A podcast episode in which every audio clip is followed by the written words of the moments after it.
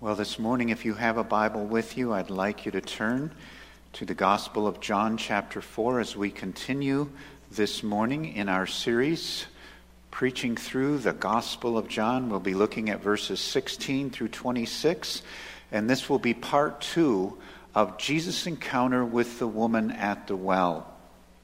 And we read in John chapter 4, verses 16 through 26 Jesus said to her, Go, call your husband and come here. The woman answered him, I have no husband. Jesus said to her, You are right in saying, I have no husband, for you have had five husbands, and the one you now have is not your husband. What you have said is true. The woman said to him, Sir, I perceive that you are a prophet. Our fathers worshipped on this mountain, but you say that in Jerusalem is the place where people ought to worship. Jesus said to her, Woman, believe me, the hour is coming when neither on this mountain nor in Jerusalem will you worship the Father. You worship what you do not know. We worship what we know, for salvation is from the Jews.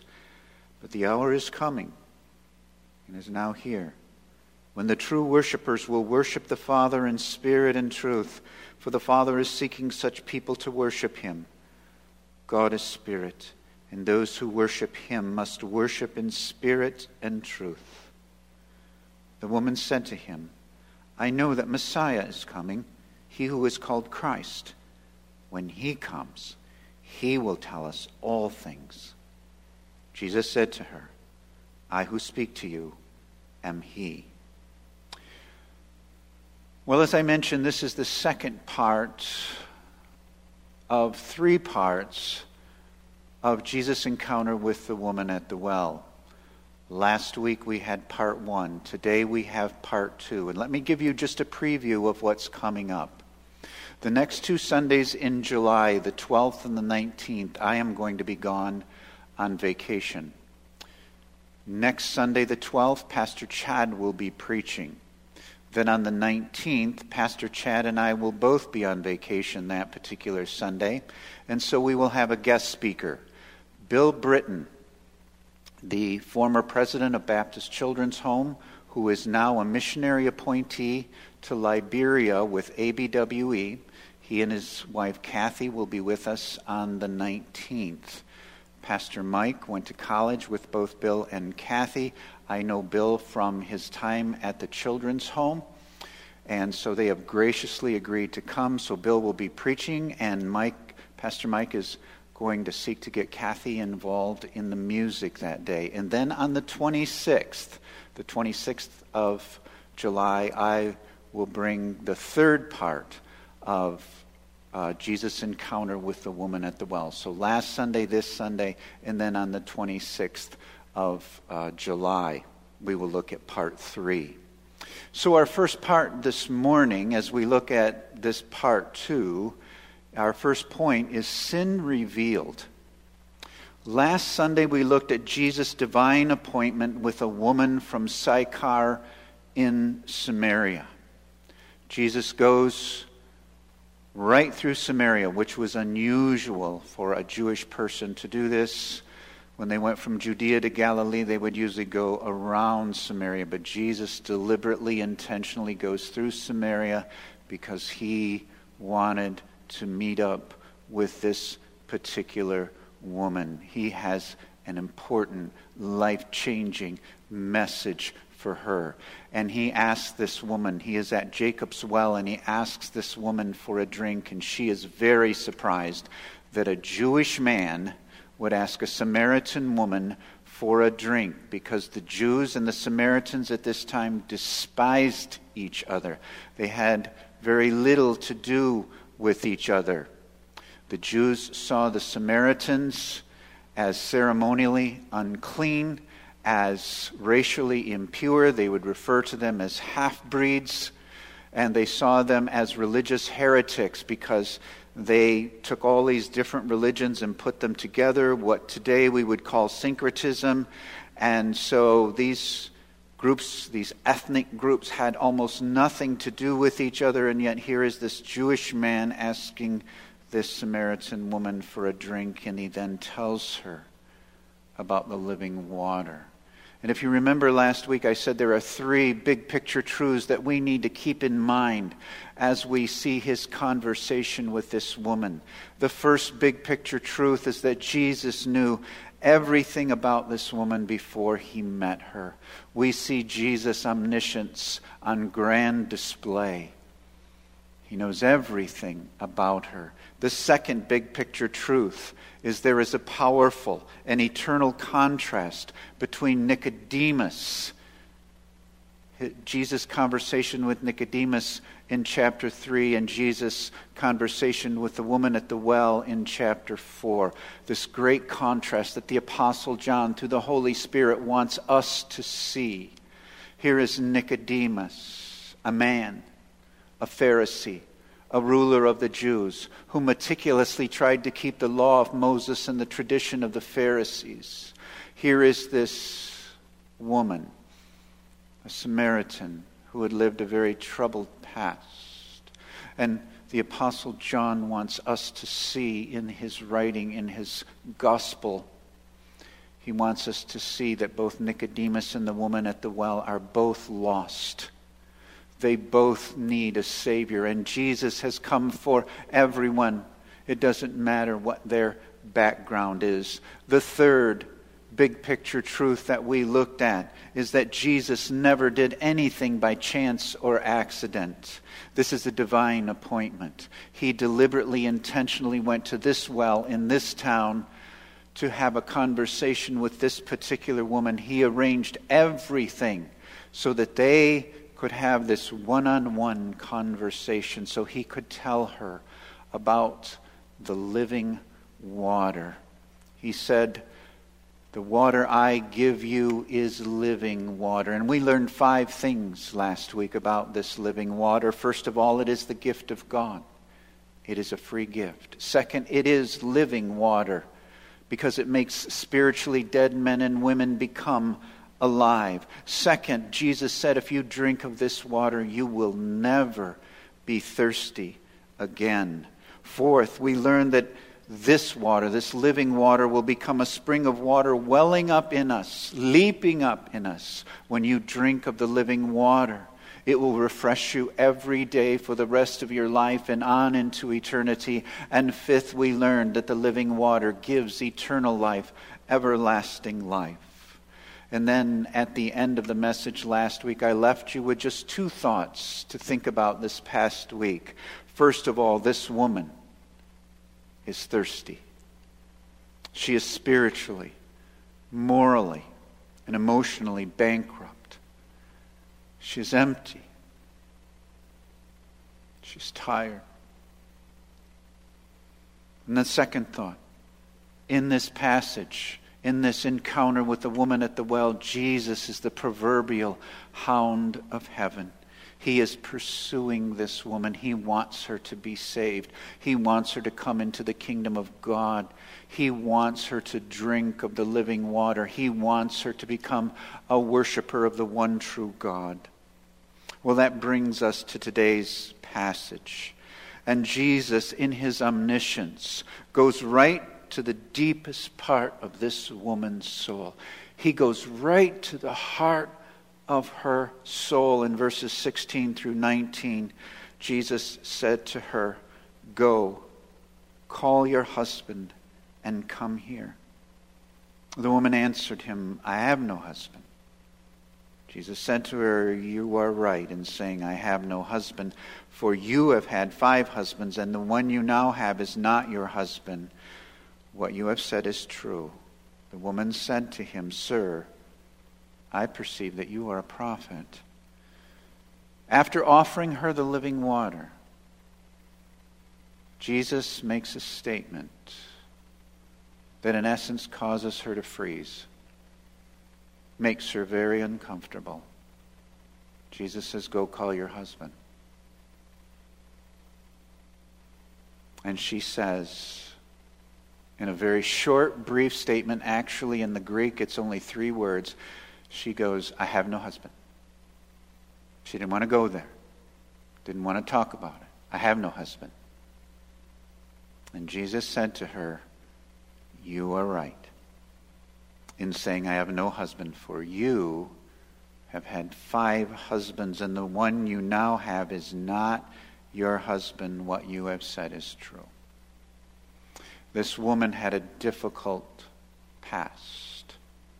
She had been married five times, and she was now living with a guy that wasn't her husband. Now, as we look back, this is over 2,000 years ago. Even today, even by today's standards, this woman would stand out. She would. Even today, she would. She had been married five different times, and she was now living with a guy who wasn't her husband. And imagine the shock that she experiences. Here is this perfect stranger, and he tells her everything about her past. He knew all about her. Can you imagine? being somewhere, talking to a perfect stranger, and this stranger knows everything about you, even everything about your shameful past, everything in your past that is shameful. And so the woman said to him, Sir, I perceive that you are a prophet. The word prophet here is really interesting. It means one who can read secrets of the heart. It means a seer of secrets. I perceive that you are a prophet. You are a special messenger of God. So she is put in this very awkward, uncomfortable position. But I want you to see a number of things here. First of all, I want you to remember that Jesus has sent the disciples into the city to buy food. And I shared with you last week, Jesus set up this conversation so that he and her are alone. And I think that's important. Jesus doesn't shame her or embarrass her in front of other people. That's a good lesson for us. Jesus doesn't shame her or embarrass her in front of other people. He wants her one on one to recognize and acknowledge her own sin. That's what he wants. He wants her to see the depths of her own sin. Why? Because he wants her to see her thirst and to drink of the living water. That's what he's trying to do. I want you to see the depth of your thirst, and I want you to drink of the living water. I want to ask you a question this morning, a very important question for every single one of us. Do you see yourself in this woman? Do you see yourself in this woman? If you don't, you're missing the whole point. You're missing the whole point because Jesus knows everything about you. He knows all about those lustful thoughts that you've had, those angry thoughts, those jealous thoughts. He knows those people that you've hated, those people that you've despised, those people who have hurt you. He knows when you wanted revenge, when you wanted to pay someone back for what they did to you. He knows everything. Everything about you. And maybe you haven't had sexual partners like this woman did. She was obviously seeking something in man after man after man. But maybe it's been something different for you. Maybe you've gone through many friends or jobs or churches or hobbies or hairstyles or wardrobes or cars or different locations. Maybe it's something else that you've been searching and searching to try to find something to satisfy your soul. But what I believe the Holy Spirit wants us to see this morning is you need the living water just as much as she did. I need the living water just as much as she did. So, our first point is sin revealed. Our second point is Messiah revealed. In a classic, timeless example, the woman from Samaria tries to divert Jesus' attention away from her sin and on to a controversy. Have you ever tried to share Christ with someone and they've led you on a rabbit trail? They've been on some tangent. You're trying to explain the love of Christ, how he died for them, how they need to receive him as Savior, and they bring up some controversy. But isn't the Bible full of contradictions? Isn't the Bible really just written by men, just like any other piece of literature? What about those people who have never heard about Jesus? What about them? How do we know that Christianity is the only way? Are you saying to me that all those ways are, all other religions are false and Christianity is the only way? Aren't there many ways to heaven? What about gay rights? What does the Bible say about gay rights? If you've ever had a conversation like that, if you've ever tried to have someone divert the conversation in a different direction as you try to share the gospel, boy, you're not alone. It's been going on for over 2,000 years. And this woman is a classic example of this. In verse 20, instead of dealing with what Jesus has just said to her, she says, Our fathers worshipped on this mountain, but you say that in Jerusalem is the place where people ought to worship. Okay, you Jews say that you're supposed to worship in Jerusalem. We say that you're supposed to worship on this mountain in Mount Gerizim. Who's right? So she tries to take him off track. But I want you to notice very closely, and it's very instructive for us, what Jesus does. Jesus doesn't ignore her question, but instead uses her question to, to reveal the truth about himself. I think that is so helpful. He doesn't ignore her question, but he uses her question to reveal the truth about himself, to take her deeper than maybe she thought she could ever go. In verses 21 and 22, Jesus said to her, Woman, believe me, the hour is coming when neither on this mountain nor in Jerusalem will you worship the Father. You worship what you do not know. We worship what we know, for salvation is from the Jews. Believe me, a time is coming. A time is coming when it won't matter whether you worship in Jerusalem or whether you worship on this mountain. But I do want you to know this. You Samaritans worship what you do not know. But we Jews worship what we do know, for salvation is from the Jews. This is a gentle rebuke to her. I want you to know that even though the particular place is not what's going to be important. I do want you to know that salvation is from the Jews. It is from the Jewish people that we learn that a Savior is coming. Someone who is going to bring salvation, the message of salvation to the world. It is through the Jews we learn about the Son of David. It is through the Jews that we learn about the Messiah. It is through the Jews that we learn about the suffering servant. But then he takes her even deeper. He says in verses 23 and 24, But the hour is coming, notice, and is now here. Something is changing. An important hour is here right now when the true worshipers will worship the Father in spirit and truth, for the Father is seeking such people to worship Him. God is spirit, and those who worship Him must worship in spirit and truth. A new hour is here. Something is upon us, ma'am. When the true worshipers will worship the Father in spirit and truth because God is spirit, and those who worship him must worship in spirit and truth. Oh, these two verses, verses 23 and 24, have been the subject of so many sermons. And rightly so, it is interesting. What does it mean to worship in spirit and truth?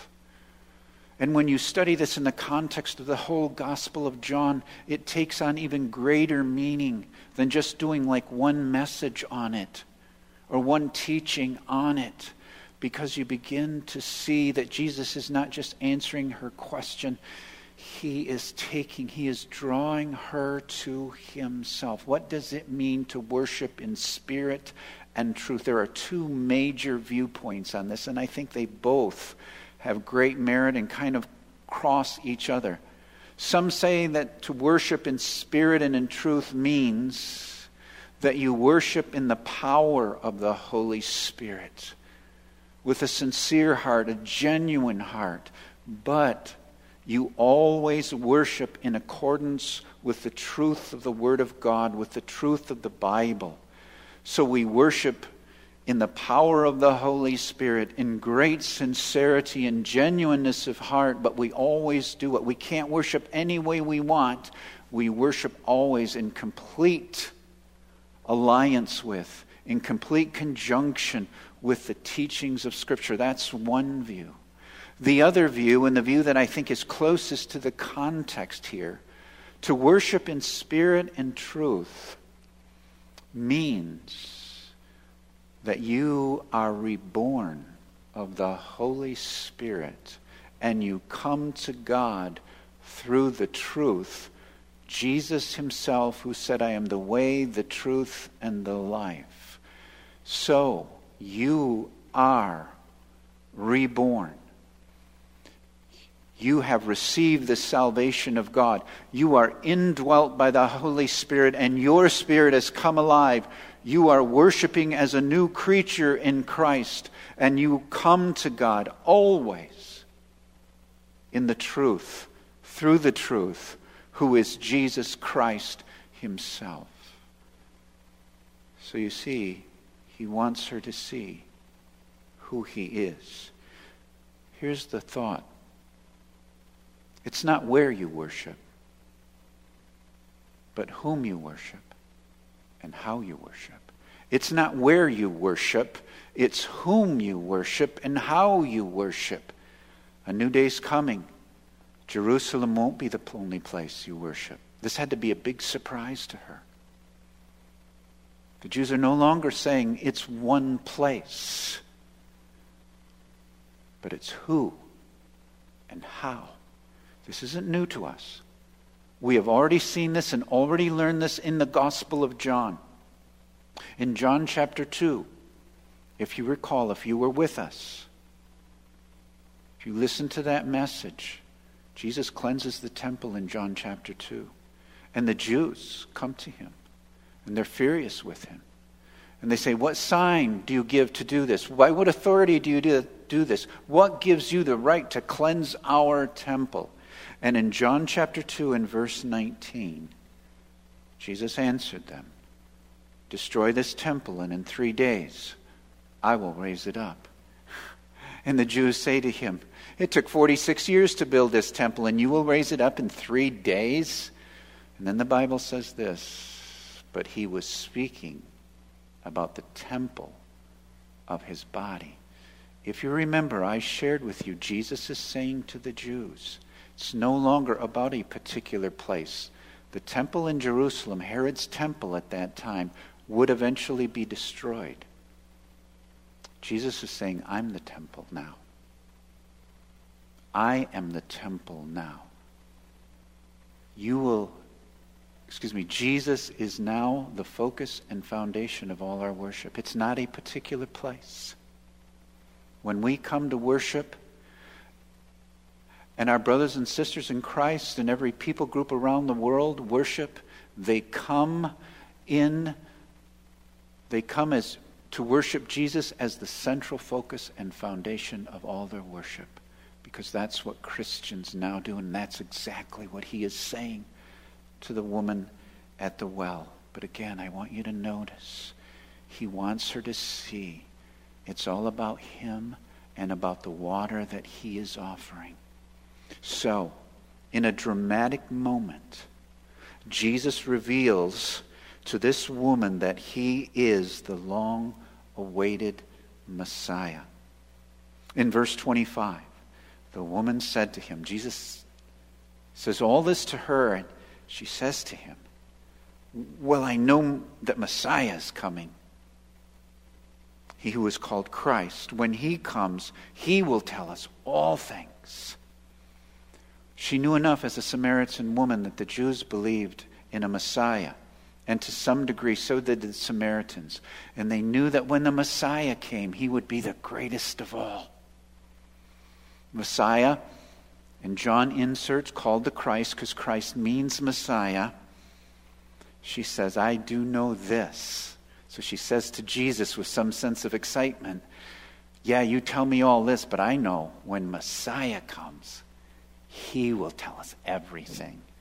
And then, in a dramatic moment, more dramatic than I think we realize, verse 26, Jesus said to her, I who speak to you am he. Wow.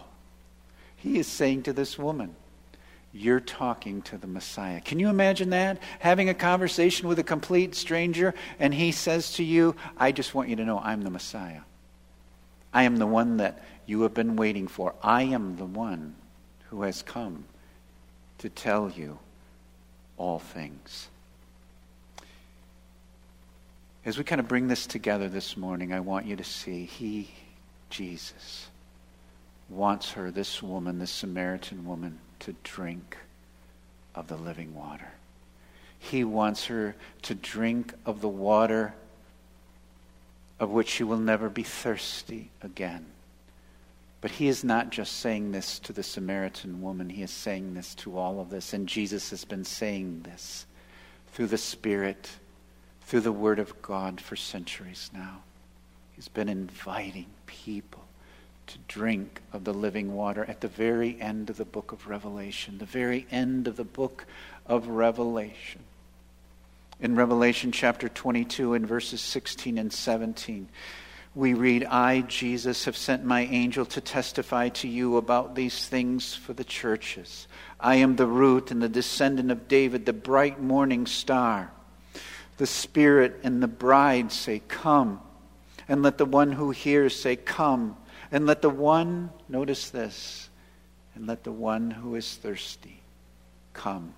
Let the one who desires take the water of life without price. Let the one who desires take the water of life without price. It's not going to be on the screen, but in Revelation chapter 21, as Jesus describes the new heaven and the new earth, he says this. He says, To him who is thirsty, I will give to drink without cost from the spring of the water of life. That's what he says and has been saying for centuries.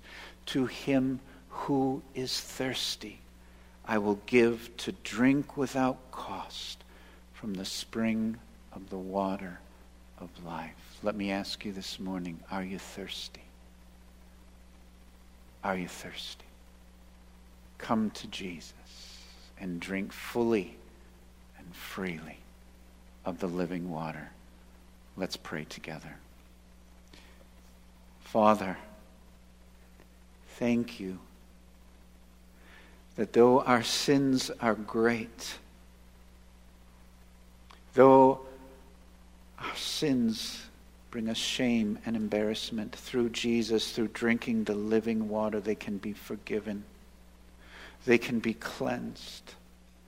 And we can come and we can become new men and women in Christ. Oh Lord, help us to drink fully and freely of Jesus' living water. For it's in his name we pray. Amen.